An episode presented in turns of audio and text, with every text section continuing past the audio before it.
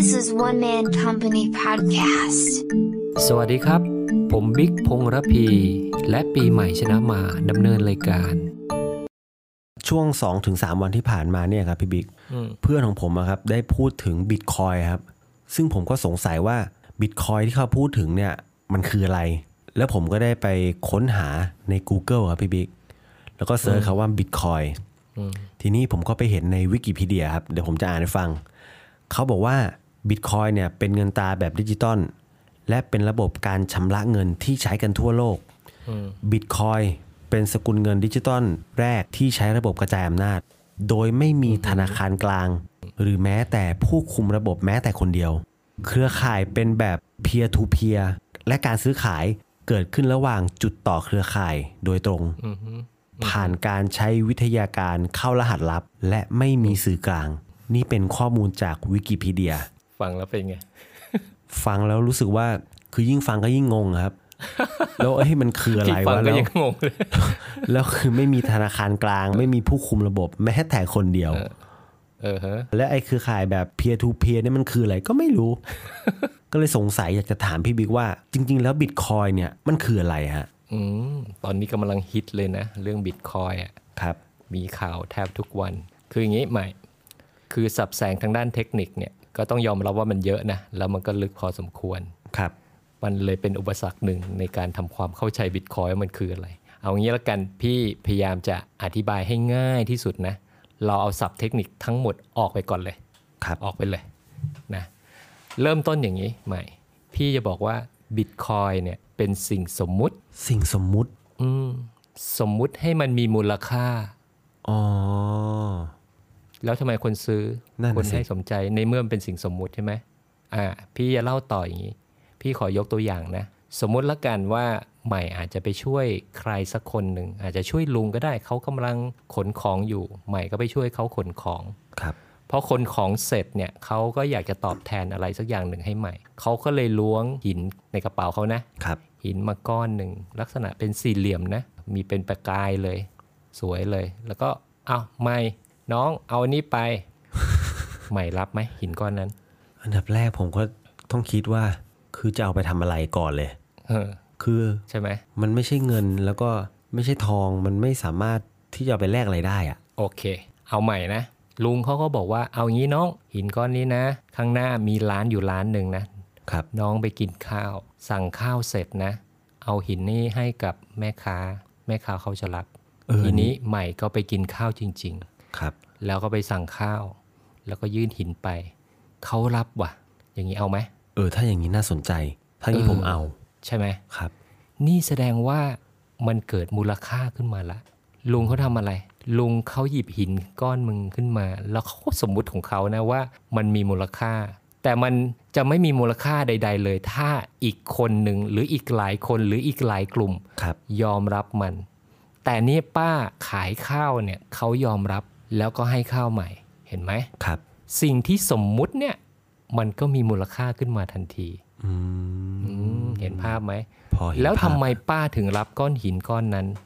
นั่นน่ะอันสินี้เดี๋ยวค่อยมาคุยกัน พี่จะบอกอย่างนี้นะว่า สิ่งสมมุติใด ๆ เนี่ย มันจะมีมูลค่าขึ้นมาเนี่ย มันจะมีองค์ประกอบหลักๆ อยู่ 4 อย่างครับ ข้อแรกคือคุณสมบัติของการเป็นที่นิยม การเป็นที่นิยม นั่นก็หมายความว่ามันต้องมากกว่าหนึ่งอะเมื่อกี้ลุงให้หินใช่ไหมครับป้ารับสองละแปลว่าทั้งลุงและป้าเนี่ยยอมรับมูลค่าของหินก้อนนี้ขึ้นมา เอออ๋อ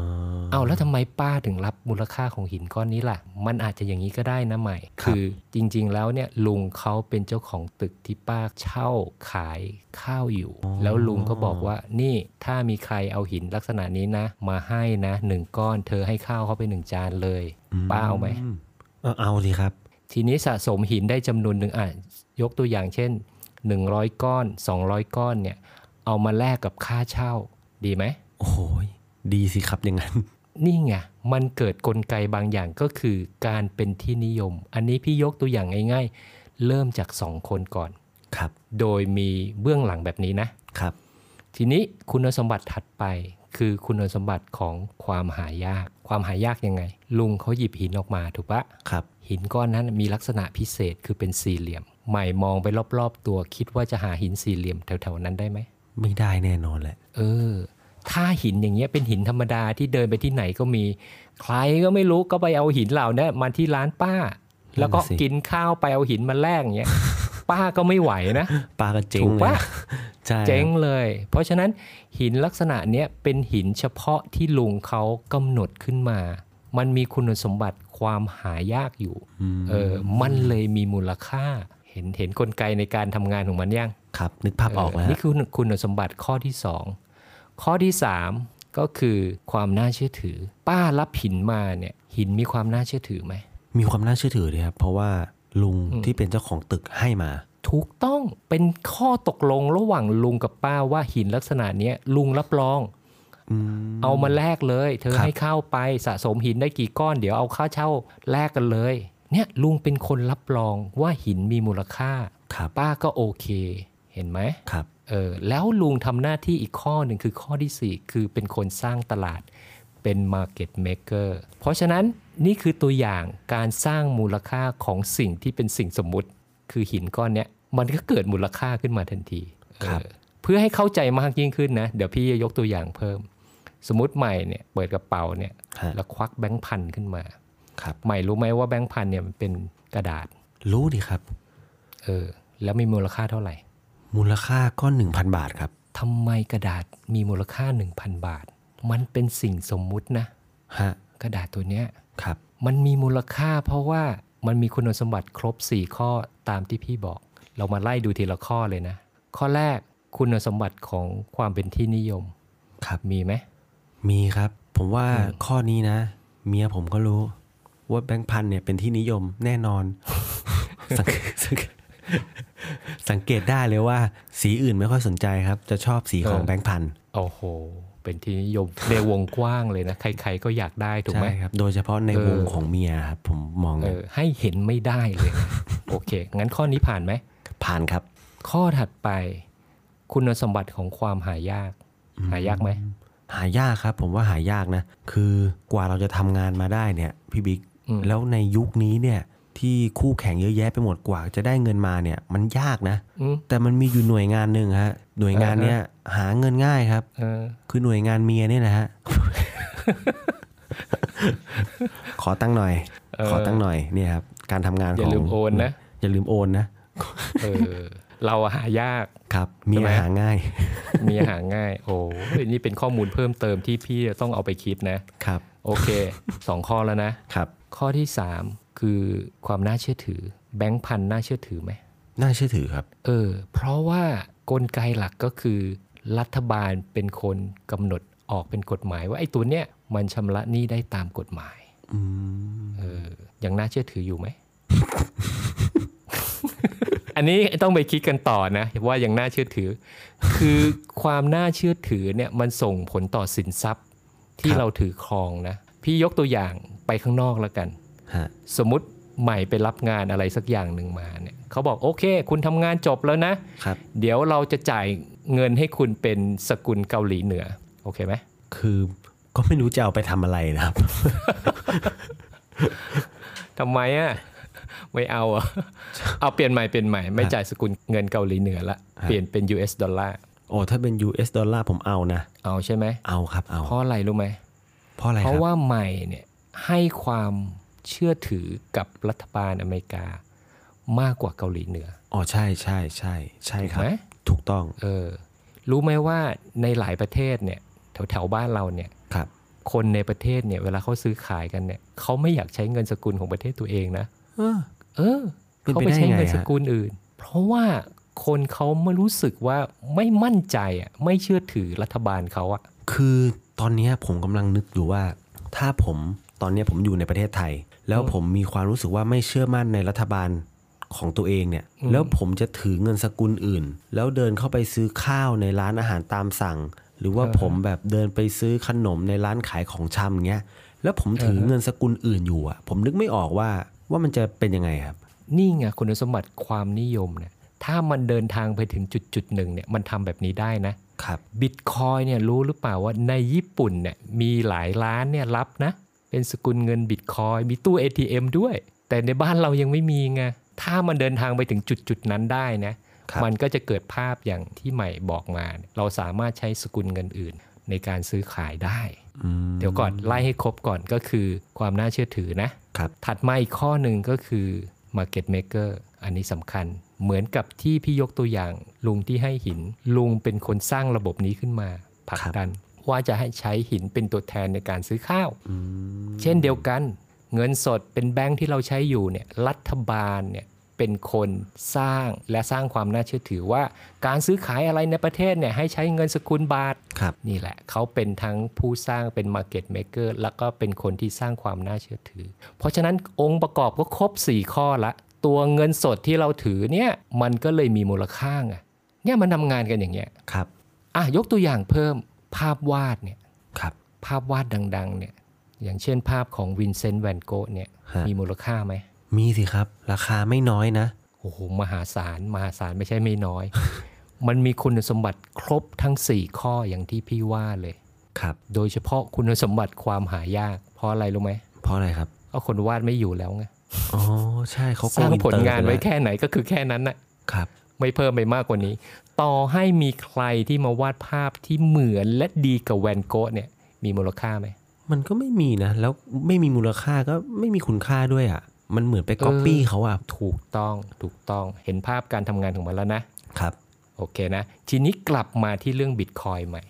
เรายังไม่คุยเรื่องเทคโนโลยีนะฮะบิตคอยเป็นสิ่งสมมุติที่คนให้มีมูลค่าเอ่อ เออเห็นไหมทำไมมันมีมูลค่า เพราะมันมีคุณสมบัติครบ 4 ข้ออย่างที่พี่ว่าครับไม่ว่าจะเป็นคุณสมบัติของความนิยม มันเริ่มต้นมาไม่นานนะฮะเป็นหลัก 10 ปีเท่านั้นเอง แต่คนเริ่มนิยมว่ามันเป็นสินทรัพย์ทางเลือก จากหนึ่งคนไปสองคนไป 10 เป็นร้อยเป็นพันเป็นหมื่น อันเนี้ยสำคัญมากเลย ส่วนมันจะทำได้ยังไง อันเนี้ยไว้มีโอกาสค่อยมาเล่าอีกทีหนึงพอคนนิยมเยอะ มันก็เลยมีคุณค่ามีราคาถูกต้องใช่ไหมฮะใช่ใช่ มันเป็นสิ่งสมมุติอะอะไรก็ได้สมมุติขึ้นมา แต่คนต้องเล่นด้วยไง ถ้าคนไม่เล่นด้วยปุ๊บคือจบเลยนะ ไม่มีมูลค่าทันที ผมนึกถึงอย่างหนึ่งพี่บิ๊กอืมคือเอาใกล้ตัวเราเลยอะผูกพันกันมาตั้งแต่เกิดเลยนะ ผมนึกถึงพระเครื่อง ใช่ พระเครื่องเนี่ยคือบางคนก็มองว่ามันก็คือพระเครื่องอะ่ะ แต่บางคนมองว่ามันคือสินทรัพย์อะ่ะคือคนใกล้ตัวผมก็มีนะ ซื้อเก็บเงี้ยอืมอืมพี่ก็เยอะใหม่ดูดีนะครับพระเครื่องมีคุณสมบัติครบทั้ง 4 ข้อเลยฮะคือคุณสมบัติความเป็นที่นิยม ถูกต้องไหมใช่ครับ คนเล่นพระเครื่องมีตั้งแต่รากหญ้าไปจนถึงรัฐมนตรีนะมีหมดทุกชนชั้นอื้อหือเห็นไหมใช่ครับ แล้วก็มันมีคุณสมบัติของความหายากอยู่ ในบางรุ่นบางองค์นะ ไม่ใช่ทุกรุ่น เช่น พระที่สร้างมานานแล้วแล้วไม่มีการสร้างเพิ่มเนี่ย แล้วเขาก็ให้มูลค่าใหม่รู้ไหมองค์หนึ่งกี่ล้าน กี่ล้านครับ เป็น10บสล้านนะที่เคยได้ยินเนี่ยสี่โอ้ห้าโหสิบล้านก็มีครับ เช่นพระสมเด็จอย่างเงี้ยครับเออทำไมมันไปถึงขั้นนั้น เพราะมันมีคุณสมบัติ 4 ข้ออย่างเข้มข้น มันก็เลยมีคุณมูลค่าสูงมาก อันนี้คือถือว่าเป็นสินทรัพย์ประเภทหนึ่งนะกลับมาที่บิตคอยใหม่ ครับทีนี้เราเล่าแล้วว่าบิตคอยก็คือสิ่งสมมุติขึ้นมาที่มีมูลค่า โดยมันมีลักษณะที่พิเศษกว่าสินทรัพย์อื่น คือมันไม่มีลักษณะทางกายภาพ อย่างทองเนี่ยเรายังจับต้องได้ถูกไหมใช่ครับ พระเครื่องก็จับต้องได้ภาพวาดก็เห็น แต่บิตคอยคือโค้ดโปรแกรมอะมันจับต้องไม่ได้ คุณจะเห็นมันก็คือใช้เครื่องเข้าไปดูดูรหัส แล้วก็มีสิ่งที่แสดงความเป็นเจ้าของอยู่ แค่นั้นเองนะ อาจจะได้ใช้มือลูบๆบนหน้าจอเนี่ยเออนี่รหัสของฉันนะ ประมาณนั้นประมาณนั้น ฉันเป็นเจ้าของนะ ก็มาสมมุติขึ้นมาครับเออนะ ทีนี้คนที่ติดตามเรื่องบิตคอยเนี่ยแบ่งเป็น 2 กลุ่มใหญ่ ๆ เลยนะ คือคนที่เห็นด้วยกับคนที่ไม่เห็นด้วยแบบสุดขั้วเลย คือมองลบนั่นเองครับอะพี่ยกตัวอย่างนะ อย่างเช่น คนดังเลยนะ ปู่วอร์เรนบัฟเฟตต์เขาพูดถึงบิตคอยน์ยังไงรู้ไหมว่างไงครับ พี่เอามาจากเพจคลับ VI นะครับปู่บอกว่าโดยตัวของมันเองแล้วบิตคอยน์ไม่ได้มีมูลค่าใด ๆ มันสร้างมูลค่าอะไรก็ไม่ได้ ต่อให้คุณนั่งจ้องมันทั้งวัน มันก็ไม่มีทางคลอดบิตคอยน์น้อยๆออกมาให้คุณ มันคือภาพลวงตาดี ๆ นี่เอง แล้วบอกต่อไปอีกว่า สิ่งเดียวที่คุณพอจะหวังได้ ก็คือหวังว่าจะมีใครมาซื้อจากมัน คือหวังว่าต่อไปจะมีใครมาซื้อมันไปจากคุณในราคาที่สูงกว่า แล้วไอ้คนนั้นน่ะจะได้รับเอาปัญหาของคุณไปแทน ในแง่คุณค่ามันเป็นศูนย์ฟังแล้วรู้สึกไง คือผมฟังแล้วเนี่ย ผมนึกถึงเรื่องที่พี่บิ๊กเล่าให้ฟังครับ เรื่องดอกทิวลิปอะที่เขาซื้อต่อกันไปซื้อต่อกันไปเรื่อยๆอะคือคนที่ซื้อต่อไปเนี่ยก็หวังว่าจะขายดอกทิวลิป ให้มีมูลค่าเพิ่มมากกว่าที่ตัวเองซื้ออืม แล้วก็ขายไปขายไปขายไปเรื่อยๆ จนวันหนึ่งเชื่อว่าจะมีดอกทิวลิปล็อตใหญ่เข้ามาอ่าฮะแต่สุดท้ายก็คือไม่มีเออกลายเป็นว่าเสียเงินฟรีฮะไม่คนสุดท้ายเขาหวังว่าเขาจะขายต่อคนสุดท้ายกว่า ในราคาที่สูงกว่า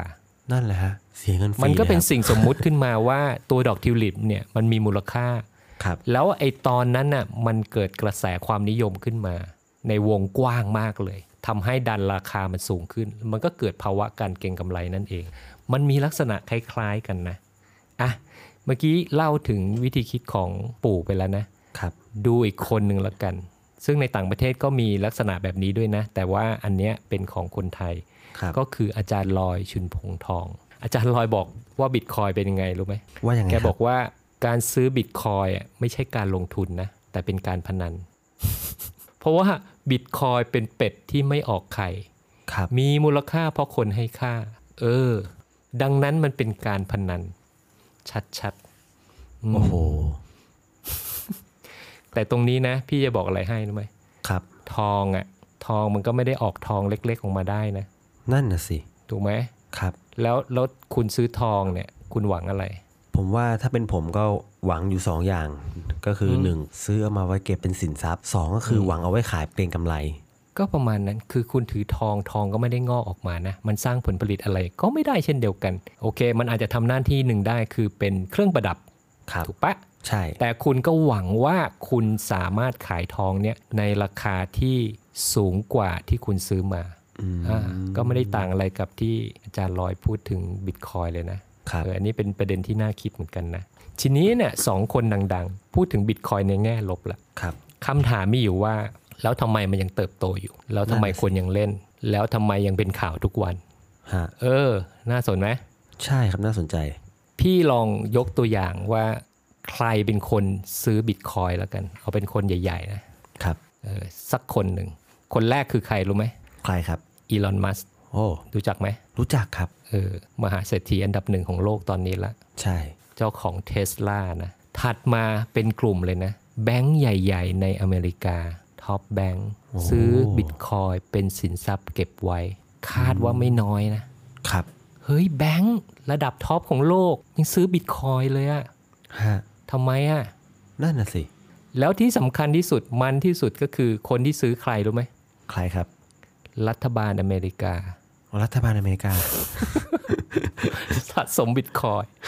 เฮ้ย ในเมื่อท็อปของโลกเนี่ยเขาเล่นบิตคอยอะครับ มันเกิดอะไรขึ้นมันเป็นสิ่งสมมุติไม่ใช่เหรอนั่นถูสิกปะมันมีประเด็นที่น่าคิดนะ ทีนี้ไอ้เรื่องราวต่างๆ ที่เกี่ยวข้องกับบิตคอย